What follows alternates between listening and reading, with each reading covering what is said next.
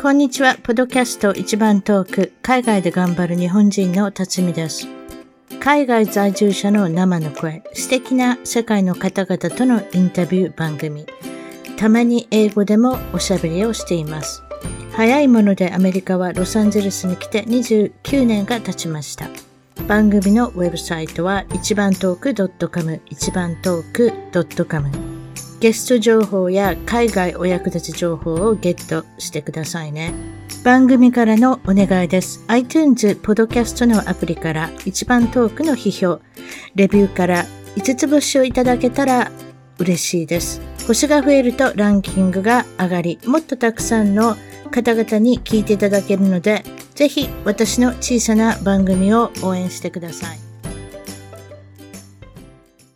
それでは、今回のポドキャスト一番トーク海外で頑張る日本人トークの方は、えー、オーストラリアに20年、メルボルンより山本弥生さんに来ていただきました。こんにちは。こんにちは。よろしくお願いいたします。メルボルンといえば、まあ、シドニーはもちろん有名な街ですけれども、はい。メルボルンも有名。そして皆さんがよく、えー、オーストラリアの人はって言ったらメルボルンっていうことを言うことを私は思ってます。アメリカ人、ほぼ80%メルボルンって言います。あ、そうですかシドニーとも言います。キャンベラが出てこない。あそうですね。はい。なかなか難しい。キャンベラはもちろん首都なんですけれども、そんなに、やっぱりブリズベンだとか、パースだとか、メルボルン。そんなもんですよね。大きな街っていうのはね。はい、で、カフェの街であり、世界で一番住みやすい都市に、になったということですけれども、1位はどこですか？?1 位ね。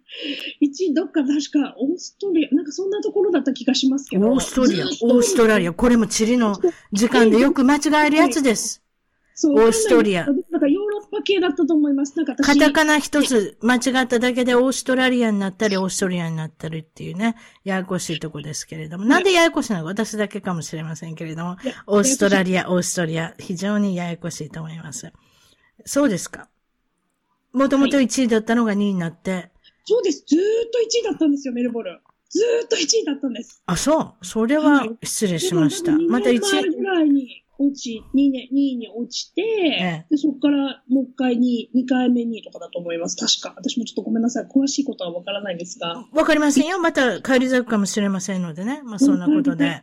ね、帰り咲きたいですね。なんとなく。皆さんに聞いてるのは、そこの国のオーストラリアですね。もちろん国民性、文化の違い、いろいろ聞いてますけれども、それのまつわる経験、事柄、何かあればお聞きしたいなと思ってるんですけど、とりあえず国民性から行きましょうか。どんな感じですか？国民性は、なんかいろんな国の人が混じってるのもあると思うんですけど、すごいマルチマルチャーな国なので、うん、でもまあで、みんな結構なんか、イージーゴーイングというか、まあなんか、英語で言うとそうなると思うんですが、ええ、まあ気にしないドンウォーリーみたいな感じだったりとか、うん、なんかもう、守備 OK みたいな、もうなんかあんま気にしないで大丈夫みたいなイメージです、うん、私は。うん。なるほどね。性格がかっちりした人はしんどいかも。ああ、わかるわ。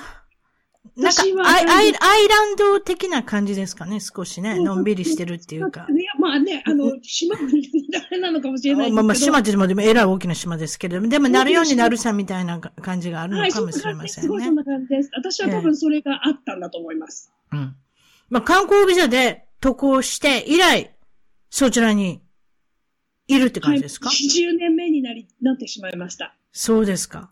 はい。もちろん間に帰国はしてますけれども。もちろんそうでしょうね。その20年いる、まあ、永住をするつもりなんてさらさらなかったので。ねそれで、ワーキングホリデーで、一時帰国して、ワーキングホリデーで渡航して。はい、そうです。どういうことですか？ワーキングホリデーで渡航した時には、その前に学生ビザで私行ったので、うん、もう仕事を決めて、うん、で、この一回ビザを取りに帰りました。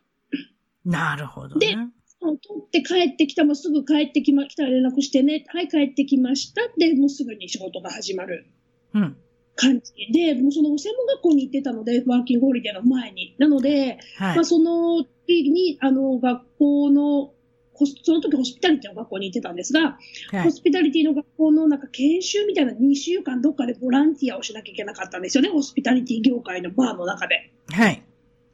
で、そこで、あのー、まあ、ひたすら断り続けて、やっとレジュメを2枚目、ね、ディレクション2枚目やっと見てくれたお店で、あの、そのまま、あの、2週間研修をさせていただいて、うん。その後に、あの、まあ、ワーキングホリデー、もう、あの、2週間終わったら、じゃあお仕事してみたいって言われたので、はい。でも、私も学校、学生が終わるので、でもワーキングホリデーで帰ってくるつもりだから、ワーキングホリデーから帰ってきてからでよかったら、ぜひ働きたいって言ったら、で、もうなんか仕事を決めてから、ワーキングホリデーで帰ってきた感じです。なるほどね。まあ、そ、その中でもいろいろお話があると思いますけれども、えっと、ホストマザーのお話が一番面白いということで、そうですね。ええ、そのお話していただきましょうか。なりますね。この20年が始まった、あの、きっかけ、まあ今やってることも全てですけど、全部つながりはそこからかなと思いますが、うん、まあ、あの、シドニーに始め妹が3年いたのをきっかけに、あの、ここのオーストラリアに来た来たんですが、それが観光だったんですけれども、まあ一人でシドニーからメルボルンに移って、まあ、なんかこう、留学というか、まあ、勉強するんだったらホームステイみたいなイメージがあったので、あの、イメージ通りのホームステイを希望して、で、ホームステイの、あの、手配を学校の方にお願いをして、で、まあ、学校の人と、当時は、今そんなことないんですが、うん、学校の人と一緒にバスに乗バス、なんか小さいバス、マイクロバスみたいなんで5人ぐらい生徒が乗って、うん、で、各うちに一人一人行って、で、気に入ったら落としていくみたいな感じだったんですよ。なるほど。うん、はい。なので、私はなんか3人目ぐらいで、はい、じゃああなたここの家、はい、じゃあって言って、一緒にその先生と降りて、うん、で、その先生が、あの、はい、このエア追いだから、みたいな感じで、まあね、私当時英語わからなかったけど、ニコニコニコニコしてるだけだったんですけど、うん、で、それでまあ、あの、自紹介をして、で、その時にホストのお母さんもすっごいなんか良さそうなニコニコした、なんかこう、いい感じの人で、なんか家の中を見せてくれて、ホスト、ホスト、ホストは自分で選べないのね選べないです。向こうが派遣した、派遣というか、はい、そういうことね。はいはいはいはい。それで？で、で、あなたはここですみたいな感じだったので、まあ、でも多分その時点でノーと言えたんでしょうけど、私はその時にお母さんはすごいいい人だったので、うん、あの、で、あの、まあ、その先生と一緒にじゃあ家の部屋の中見て、はい、これあなたの部屋でって、そこが離れだったんですよね。うん。で、自分の、あの、シャワーも下の部屋の、自分の部屋の下についてる感じで、そのホストのお母さんとは別の、きあの、シャワールームとかだったので、ああ、なんかその方が時間とかもあれだし、あの、時間は5分って言われてましたけど、なんか入る時間とかもぐちゅぐちゅ言わないからね、みたいなことを言ってたんですね。うん、なので、このうちいいなと思って、で、じゃあここにお願いしますって言って、で、まあその帰るときに、はい、ここに果物があるからね、ここにパンが置いてあるからね、はい、冷蔵庫の中、ほら見て、こんだけいつも入ってから、いつでも何でも食べていいのよって見せてくれたんですよ。うん。で、あの、ああ、じゃあすごいいいところなんだなと思って、で、先生みたいな、まあ先生じゃないですよね。当時先生だと思ってましたけど、多分今考えればスチューデントサービスみたいな人に、yeah. あの、ここで大丈夫って言われたので、うん、あの、うん、全然大丈夫、Thank you って言って、あの、じゃあその先生は、はい、じゃああなたここで、じゃあ今日からねって言って、スーツケース全部下ろしてくれて、じゃあ今日からはいどうぞって言って下ろされて、で、さよならしたんですよ。で、その時になんか、私今一応お母さんに自己紹介もしてないし、自分の自己紹介とか、まあ、ハローみたいな、なんかずっと、なんか、つかない英語で言ったんですけど、普通に、ふって、ふって鼻で笑われて無視されたんですね。うん。で、まあ、まあ自分の英語も、まあダメだし仕方ないけど、まあ仕方ないなと思って、で、でもなんか、なんか飲み物飲んだらみたいな、ここに飲み物あるし、みたいなお水のなんかこう、ボトルみたいなのが置いてあって、うん。それを、それコップに入れて飲んだらみたいな感じで、ここにあるからみたいなことを言われたから、ああ、じゃあ優しいなと思って、ああの、Thank you って言って、で、あの、な、で、なんか冷蔵庫開けたんですよね。はい。で、私が先生と一緒の時には、さっきもお伝えしたみたいに、いっぱい物が入ってたんですよ。でも、その先生がいなくなってから、まあ、ちょっと部屋に荷物を置きに行ったりとかしてたので、うん、まあ、その間に全部冷蔵庫から出したのかわかんないですけど、なんせ冷蔵庫が牛乳と食パンとバターだけになったんですよ。あらら。なんじゃそりゃ。これは、これ、この冷蔵庫はあなたたちのものだからみたいな感じで言ってって、何でも食べていいよって言って、果物とかもなんか、え、どこ行ったのみたいな。どこに持ってったんだろうっていうぐらい、ほんと空っぽになっていて、何それそう。で、で、それで、ええー、みたいな感じで、で、ホームステイ、もう一人のホームステイのタイ人の、あの、うん男の子が、なんか英語でバーって言われたんですよね。うん、でもなんかあんまり良くないよみたいな感じで言われた、なんか勝手にですけど、ニュアンスで。え、ちょっと待って、もう一人で、もう一人いるってこと？ルームメイトみたいなのが？そうなんです。ホームステイ、なんか多分お母さんに二部屋、二部屋あって、一つはそのタイ人に貸して、もう一つはなるほどね。に貸してって感じで、部屋は別でしたけど、うん、その男の子がなんか、うん、良くないよ、ここはあんまり早く出た方がいいよみたいな感じで言われたんですよね。うん。うん。え、今来たばっかりだけど、と思って。まあでもご飯が6時だからみたいなことを言われて、うん、で、まあ、それまでなんか荷物とかをきれいにしたらみたいなことを言われたので、うん。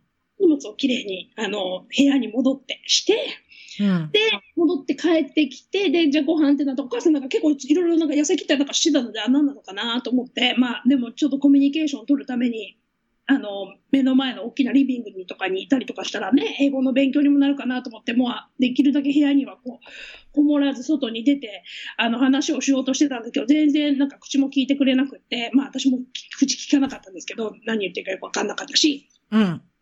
で、それで、あの、まあご飯が出来上がりましたってなって、私たちの前に出てきたのは食パン2枚とバターだったんですよね。何やそれ？そう夜ご飯です、夜ご飯。夜ご飯その机の向こう側で、なんかステーキみたいと、とパスタみたいなのを食べてたんですよ。ものすごいボリュームですよ、パスタとステーキって。そう、なんかちっちゃい、なんか私忘れをして、この人よくこんなことができるなって思ったんですけど。うん。なんかこう人間の心理的に。ていうか、その人あれやろ？ある程度儲けたはんやろ？やっぱり。多分絶対そうだと思いますよ。そうだと思う。私、私もなんかそういう短期留学的なことやったことあんねんけど、大学の時に。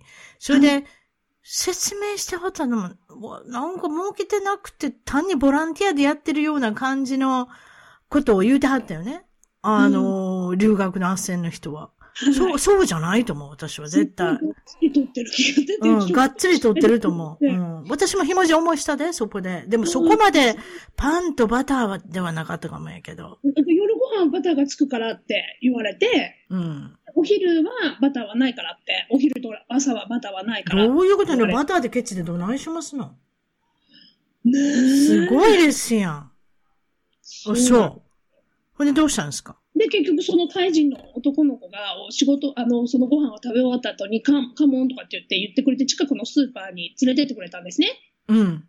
で、あの家はもうあれしか出ないから、もう自分も出るけど、うん、でも、あのー、まあ、ここで、この後、ご飯の後、ここでなんか買えばお腹がいっぱいになるよ。自分はそうしてるからみたいな感じで、その男の子なんかいっぱいハムとかいっぱい買ったんですよ。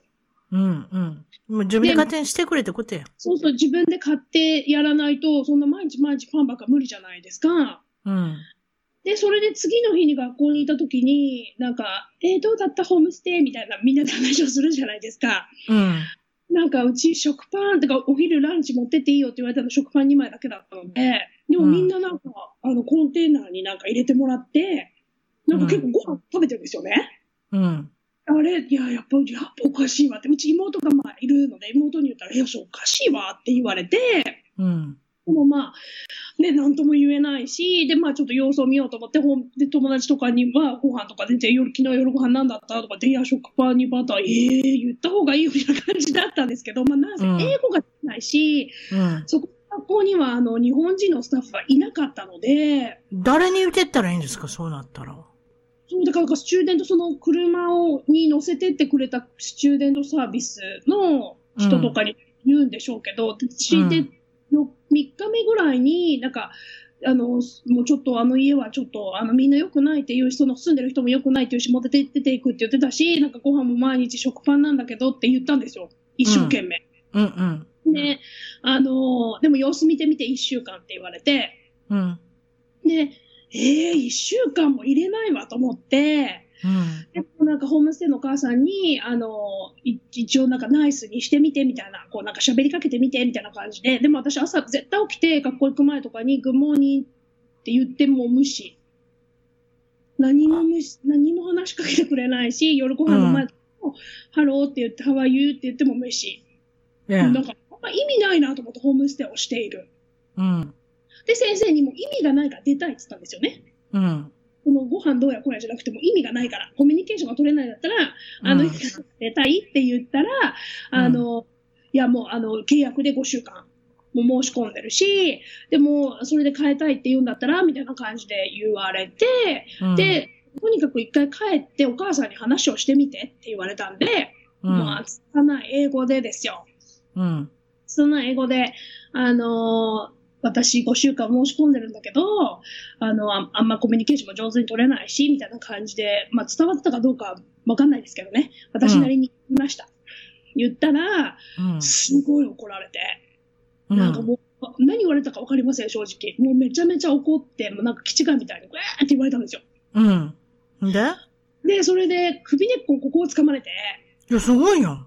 で、あの、壁にボンって投げられて、で、その時、家の鍵と部屋の鍵を渡されたんですけど、その話を、あの、持ってたんですよね。部屋の鍵を持って、家の鍵も持って話をしに行ってたんですけど、っていうのは家、部屋の鍵を閉めて、まあ家の鍵も持って行ってたんですけど、うん、その鍵をバンって奪われて、うん、で、あの、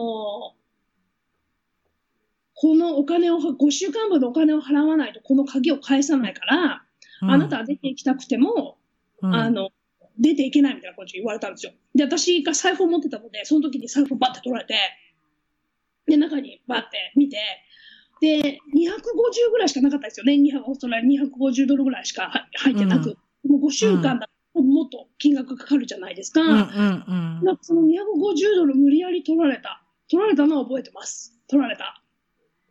で、それで、その鍵を、あの部屋の鍵を、はい、返してあげるわ、みたいな感じで、ペンって投げられて、うん、もう私はもう部屋の鍵だけあれば、うん、まあ部屋の鍵、荷物が取り出せると思ったので、うん、もうこの250はもういいわと思って、で、その足りない分はお金を引きに行けって言われたんですよ。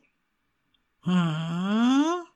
でも、あの、いや、引きに、まあ、なんか引きに行ったかどうかわかわかんないし、もうずっと泣いてました、私は怖くて。もう早く帰りたいと思って。ああ、だって暴力はね、するし。でも誰にも言えなかったし、誰もいなかったし、うん、で、まあ妹に泣きながら電話をして、聞いたら、なんかもうおかしいよって言うけど、妹もね、一人なので何もできないじゃないですか。ええ、で、それでまあ、部屋に戻って、で、その泣きながら、もともと日本にいた時の、あの、オーストラリア人のお友達に連絡をしてメールで。ええ。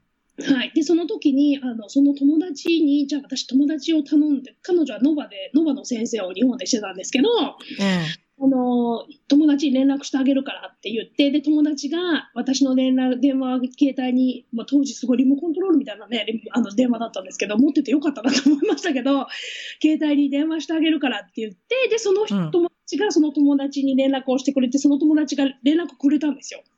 うんるし、英語は微妙、何が起こってるのかわからないみたいな。まあね、まあ友達がいてよかったですよね。そうなんですよ。で、それでその友達が、あの、多分、拉致が開かないと思って多分電話で話してても、と思ったんでしょうね。車ですぐ来てくればって。えー、うん。で、今から下に行くからって言って、で、来たら電話するからって来てくれて、で、まあ、一生懸命事情を話したんですが、まあ、あんまりよく分かってなかったのか、まあ、どうしたいって聞かれて、出たいか出たくないか。で、私は出たいって言ったんですよね。うん。うん、じゃあ出たいんだったら出ようってなって、とにかく部屋に戻って全部荷物をパッキングしてこいと。うん。言われで、その言われるがままパッキングをして、で、ちょうどお家の部屋の下にガレージがあって、そこに車の出入りができそうな場所だったので、うん、荷物の準備ができたら、その上の窓から、こうやって全部スーツケースとか荷物とか全部下ろしました。なるほど。ね、そうですか。はい。ご苦労様でした。逃げましたね。逃げました。そうですか。そこから、そうなんですよ。もうなんか偉い目にあったんです。なるほど。まあ、いろんなお話あると思いますけれども、えっと、えっと、フライトアテンダントの専門学校在学中のお話、手短によかったら、ちょっとお話ください。えー、ライトアテンダントの時は、まあ、あのー、トイレに行けずに暴行になると思ったんですか？そうトイレ、あの、だからもう英語がわからん、多分全然満たして、今はね、あの、自分が思えば、あの時全然英語力が満たしてないのに専門学校に入ってたんだと思います。なるほどね。はい、まあ、いろいろありますけれども、うん、えっと、それから。わからなくなってしまった。で、あの、まあ、ちょっと英語がわからなさすぎて、軽く打つみたいな状態になって、病院に行ったのが、今も働いている病院ですね。恩師が、あの、助けてくれました。み、皆さんに失敗談聞いてるんですけれども、失敗談何かありますか、失敗談は、もうなんか、言い出したらキリがないとりあえずは、英語が全く喋れなかったっていうことなんですよね。はい、そうですね。今、今はもちろん喋れるようになってますけれども、どれぐらい喋れなかったんですか？オーストラリアに来た時。私は一切勉強してこなかったので。な、ちんぷんかんぷんってやつですか？でも私、あの、多分人と喋るのは大好きなので、語学学校で初めてクラス分けになって一番下のクラスだったことに驚いたんですよね。カラオケで歌うまい方ですか？カラオケで歌うまい方ですか？はい、カラオケ好きです。ということは、音感がいいから、多分英語は、書くよりも何よりも喋ることの方が、あなた早かったはずですよ、人より。あそうです、そうです、そうです。はい。喋る方が。はい、皆さん言ってきましょう。カラオケで例えば、歌がそこそこ歌えるとか、音楽をしてるとか、楽器をしてる。ね、そういう人は音感がいいので、その例の音、感から始まって、音から入っていくんですよ。なので、結構早く英語は喋れるようになります。はい。皆さんにそう言っておきましょう。はい。えー、音痴な人はちょっと考えた方がいい。いや、そういうことない。カラオケ苦手な人は、うん、あの、そういうことです。なので、逆に言えば、あの、ミュージシャンの人が日本に行って、日本語を覚えてくるのは、本当にスピード速いです。逆の場合もあります。そういうことですね。今朝のお話、エレベーターで襲われたことをちょっと言ってみましょう。エレベあ当時住んでた家が珍しく日本人にしたコミッションハウスというか、なんていうんですかね、なんかこう、あの、ああの収入が少ない人たちが住むところのシアメートだったので。そうですね。低所得者用の政府の。そうですね。はい。あの、建物ですね。はい、住むところ。はい。そうなんですよ。なので、あの、まあ、当時住んでいた人は、友達の、助けてくれた友達ではあるんですが、もともとボートで来た難民のお家の人で、まあ、そこがずっとそのお家を借りてた感じだったので、うん、ここに住んでたんですが、一回そのレあのエレベーターで帰りに襲われましたね。だ、誰もいなかったんですか？エレベーターの中にもちろん。エレベーターの中にたくさん人が乗ってたんです。はじめ1階から行くとき。で、18階、20階までのマンションで、私は18階に住んでいて、うん、10階ぐらいで確かドドドドって人が降りたんですよね。うん。で、降りて、で、あれ？と思って、で、あ、ちょっとこれ私降りた方がいいかもと思って、なんとなくちょっと怖かったので、うん、15階で降りようとしたら、カバンを後ろからパッて引っ張られて、いや、うん。で、えっと、そのまま閉まっちゃったんですよ。あらら。で、私18階だったので、18階に着いた瞬間にめっちゃ走って逃げました。でも走って逃げて、大丈夫ですか、はい、その後は？大丈夫でした。大丈夫でしたね。逃げました。19階に逃げて、20階に逃げて、ちょっとずっと隠れてました。その人が追っかけてこないように。ということは、お金目当てのあれですか？わからないですね。何なのか全くわか結局わからないがまんまでしたけど。まあそうですか。いろいろも映画のような一場面。そうでした。はい。でもなんかその時って自分パニクってるのであんまりね、あの、怖さとかないですよね。帰ってきて夜になってから震え出しましたね、体が。例えばそのことはレポートしたんですか？はい、しました。しました。その子で、私が夜震えてて、そのシェアメイトの人たちが大丈夫、どうしたどうしたみたいになって、事情を話したら、ええー、みたいになって、うん、その夜中に警察が来ましたよ、また。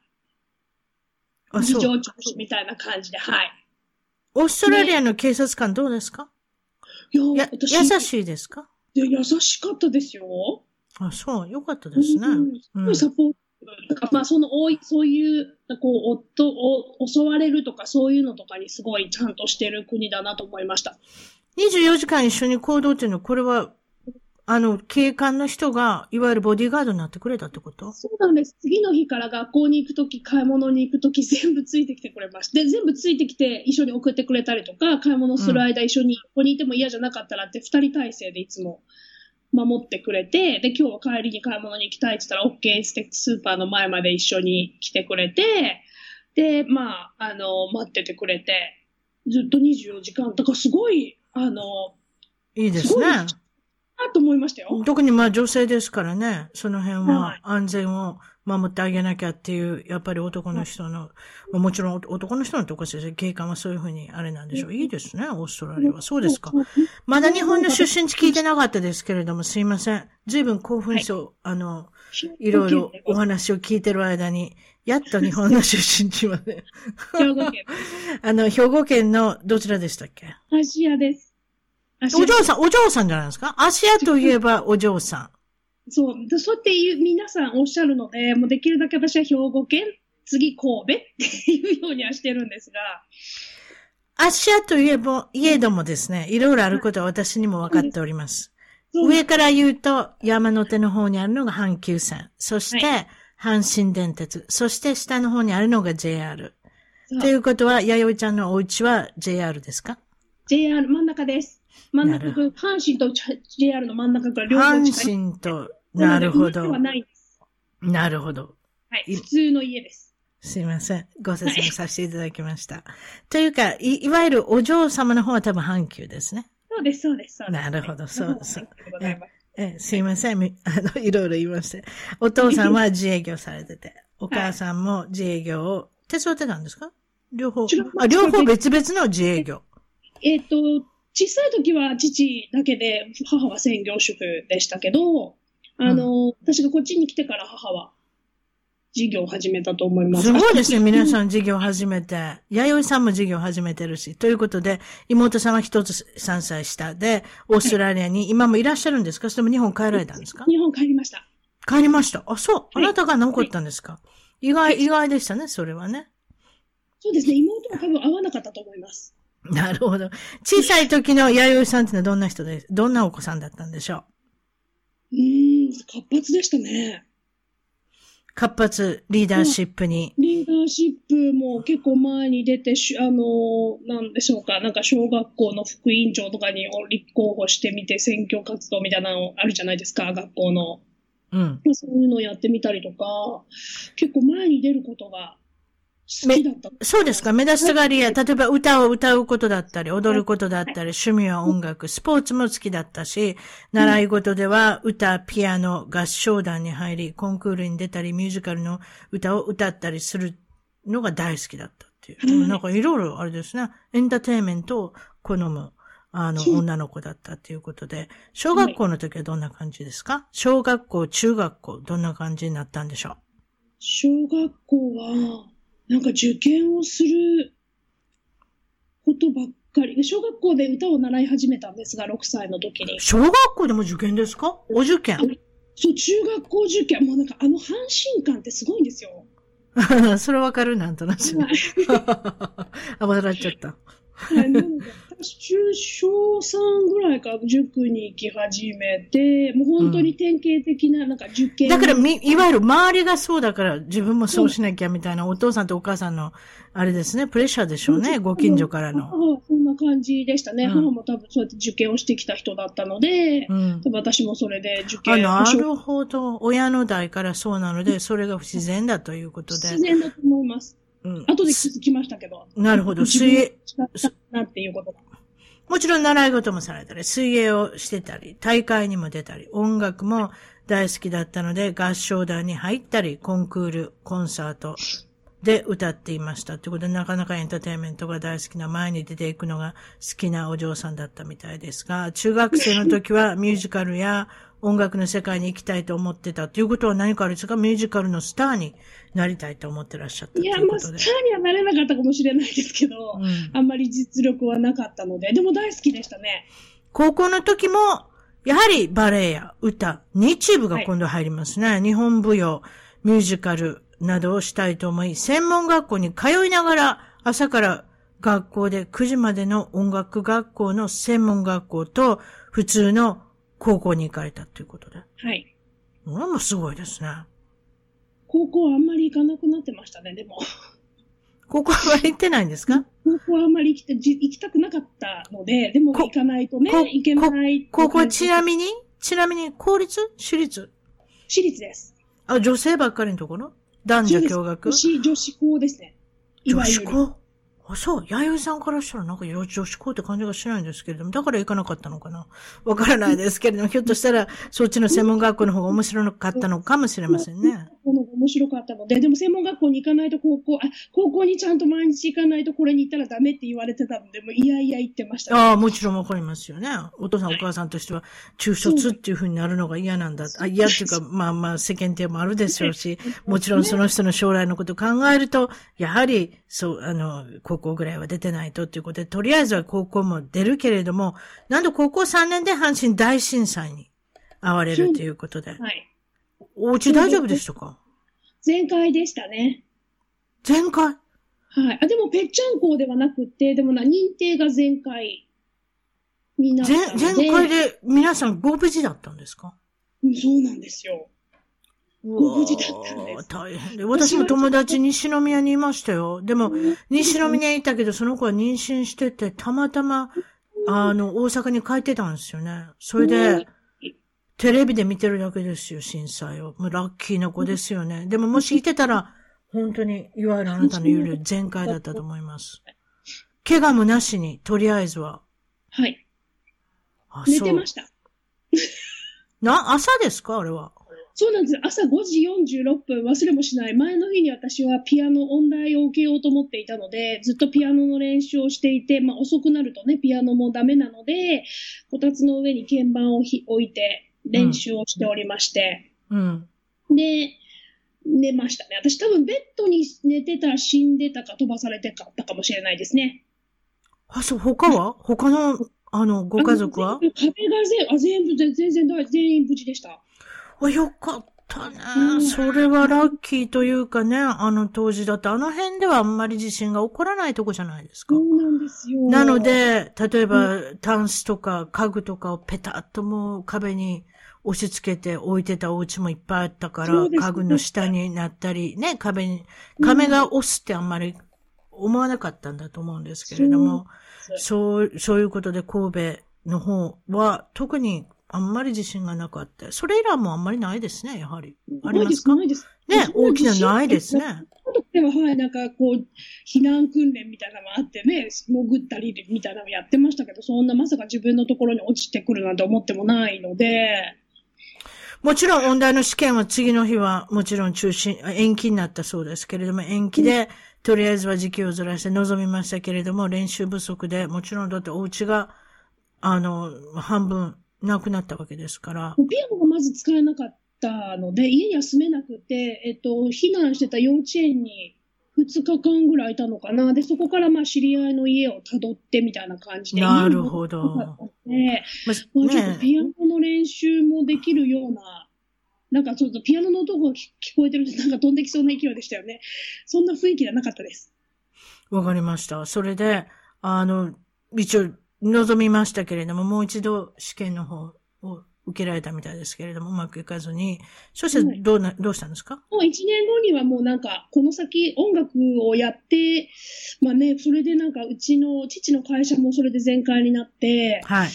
家も全開になって、なんか音楽をこのまま、ね、まあ、受かってれば多分行かせてもらえたかもしれないですけど、1年で留年して、また受けるとなると、まあ、またレッスン代もかかるし、なと思い、で、まあ、あの、普通の短大に。短大の方に進まれたということで。短大来ました。はい。あ、なるほどね。はい。えー、で、それで、えー、っと、次聞くのは海外に興味を持ったきっかけだったり、海外に来た理由、何か教えていただければ。これは妹さんですね。はい、妹さんが留学で3年いらっしゃって、あなたの先にいらっしゃったわけですね。そうです。はい。で、その、その後に妹さんを訪ねてっていうことで行かれるということだ。はい。でも当時からもう海外に行くのは好きでしたね。海外好きだったっていうことですね。はい。でも、英語は喋る気はさらさらなく、うん。あの、勉強しようとも思わず、うん。はい。で、そうですね。でもハワイに1ヶ月行って語学学校に行ってみたりとかはしましたが。うん。でも母がちょっと変わった母で、母も留学に行ったりとかしてたので、うん、私が中学校の時とかにも。ちょっと面白いお母さんですね。さすが。そうそう子供が離れてから自分で自営業されるっていうのもなかなかユニークですけれども、やりたい時にやりたいことをするっていうね。感じですね。はい。なので、私がここにいることも大賛成というか、あの、やりたいんだったらやりなさいっていう感じで。どれぐらい留学されたんですか？お母さん、中学校の時に。えっとですね、中学校の時、私もちょっと人には正直恥ずかしくて言えなかったんですよね。恥ずかしいですか、うん、素晴らしいと思いますけど、どれぐらいいたんですか ?3 ヶ月ぐらいなかったんじゃないかな。ということで、お父さんがしっかりしてるし、しっかりしてるってことですね。家事ができるお父さん。違います。お父さんには内緒で実家に帰るって言っといてみたいな感じだったと思います。何やそれ ここでバレる真実がバレるお母さん。そ聞いてないから。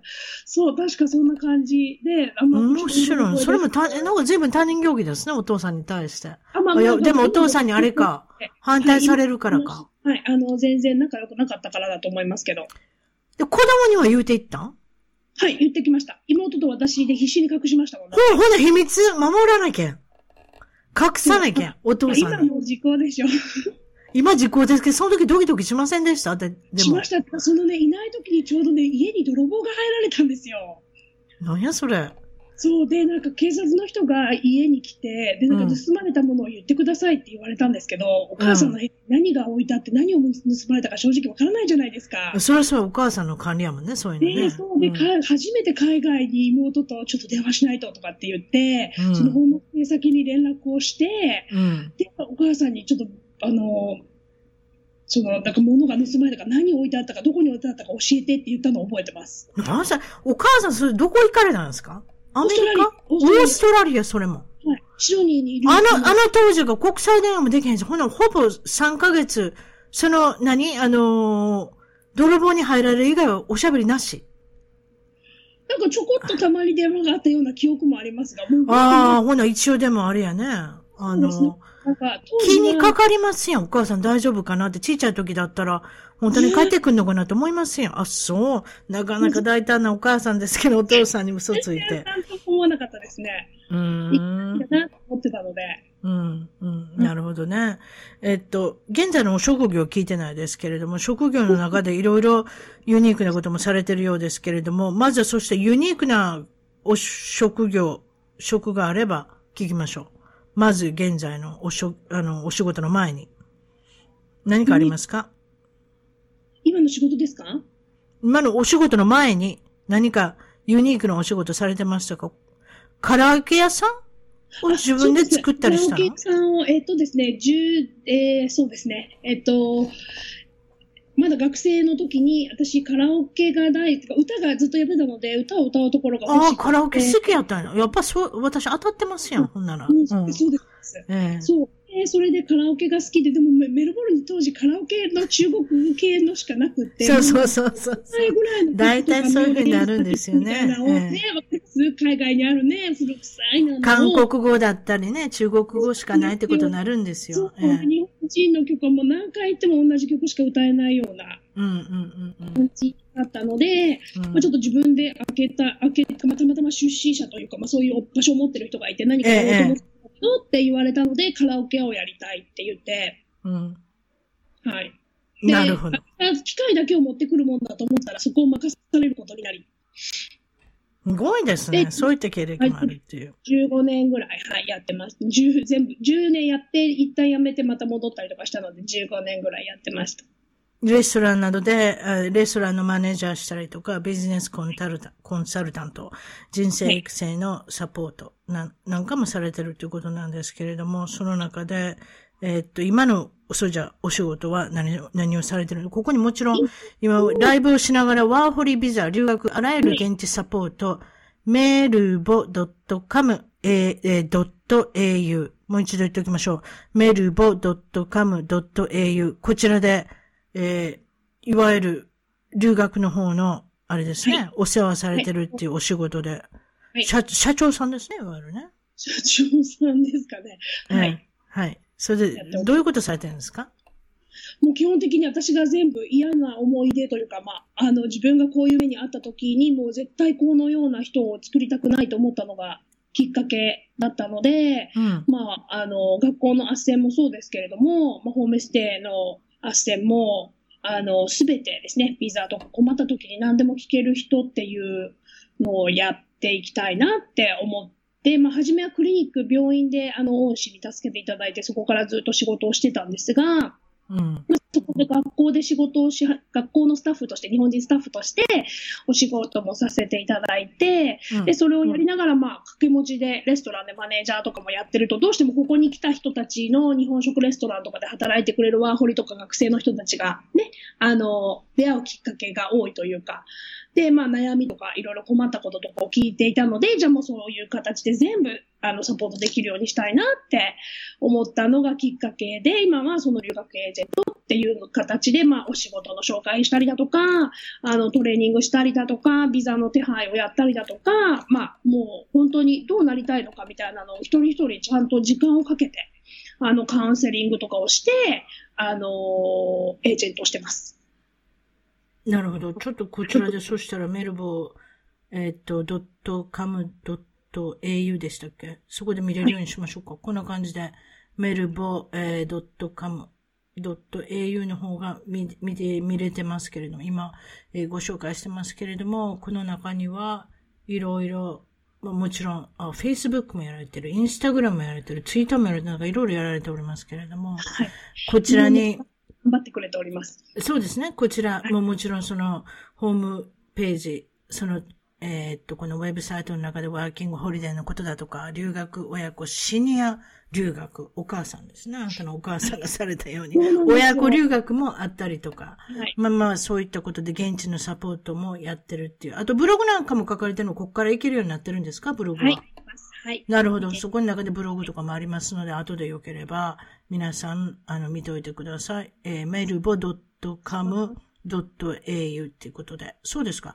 それでですね、えー、っと、いろいろ、の中で、えー、もちろん、えー、今ご、ご結婚されてるんですね？はい。結婚できました。結婚できました。はい。子供もできました。はい、子供もできました。子供さん3歳。3歳です。はい。ちょっと見ていいですか？比較的高齢出産だっていうのを聞いてるんですけれども、いくつだ、い？くつぐらいですか ?40 で産みました。それはすごいですね。そ自然妊娠？そそういうもんなんかね、自然ですね。自然ですか？それで3歳の男の子ですけれども、はい。何がチャレンジですか？子供を育てて何が一番大変ですか？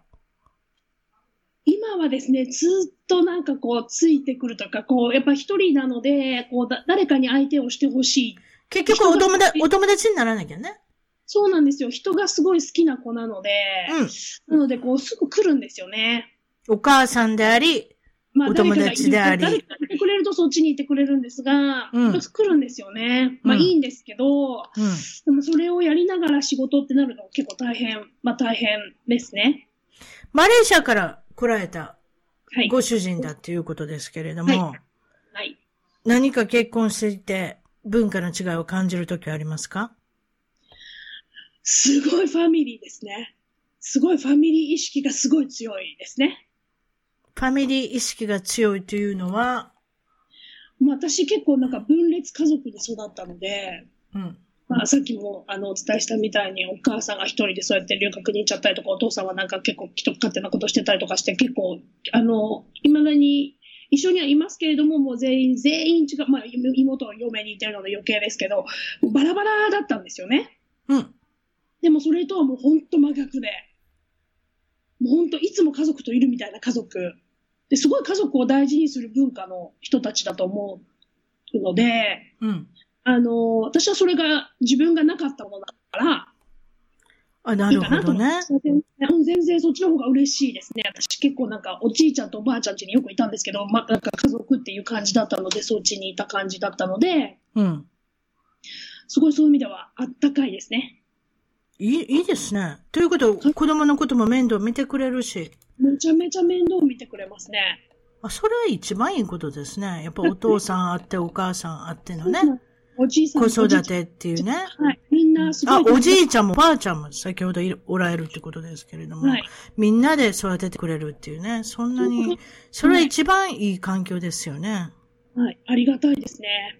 うん。なかなか日本でも、おじいちゃんとおばあちゃんに会える機会が少ない人がたくさんいるので、そういったところは本当に嬉しいですよね。もうしょっちゅう連れてってます。そうですか？まだ聞いてないの？将来の夢、展望、抱負っていうのをいつも皆さんに聞いてるんですけれども、いかがでしょう？将来の夢ですね。まあ、ずっとこのまま何も考えずにずっといたんですけど、まあでもできるだけここにいるのであれば、なんか意味のあることがしたいなとは思っていて、うん、まあ今自分の年代がこの年代になってきてるので、なんかサポートできるような、まあ誰かが何かをしたいって言った時にサポートができるような、ええ、あの、準準備というか、あの準備万端にして、たくさんの方がサポートできたらなと思います。なるほど。今日はどうもありがとうございました。もう一度言っておきましょう。はい。はい、えっ、と、メルボ .com の方ですね。メルボ .com.au こちらで、えー、留学の皆さんのお世話だったり、そして現地に着いたらいろいろな先ほどおしゃべりしていただいたパン2枚で バターが出たり、バターが出なかったり、はい、えっ、ー、と、あの、ホストママに、えっ、ー、と、壁にぶつけられたり。壁にぶつけられたっていうことは相当力強いお母さんだったんですかね？いやー、なんかちょ、なんか、バーンってやられただけなんですけど、ね、なんかショックすぎてなんかもうびっくりしました。めちゃめちゃショックです。まあそういうことがないようにね。だから、弥生さんがあの時困った、はい。あの、ことを、あれですよね。そうなんです。もうそれだけです。私も本当にホームステイのお家にはめちゃめちゃうるさいです。ありがとうございます。そういうことで、皆さんの大事なお子さんを預けていいのなら、まあ、弥生さんのところに聞いていただいたらと思います。えー、もう一度言っておきましょう。メルボ .com.au の方のコンタクト。えっ、と、連絡先、連絡の方から、ああれですか？はい。そちらの方にメールの方で、はい、あれですね。何でも、あの、LINE でもすべて対応してますので、素晴らしいですね。LINE でも対応されてるということで、現地ならではのサポートができるということで。今日はどうもありがとうございました。お忙しい中。ありがとうございます。お時間いただきまして。はい、どうも。失礼します。失礼します。ありがとうございました。一番トークのツイッターでぜひフォローして絡んできてください。また一番トークの Facebook で気に入ったらぜひいいねをお願いします。番組の聞き方は iTunes もしくは内蔵のポッドキャストアプリより一番トークを検索。Android のスマートフォンからはサウンドクラウド Google プレイミュージックのアプリより一番トークを検索。チャンネル登録をして新着をいち早くゲット。私の小さな番組をぜひ応援してください。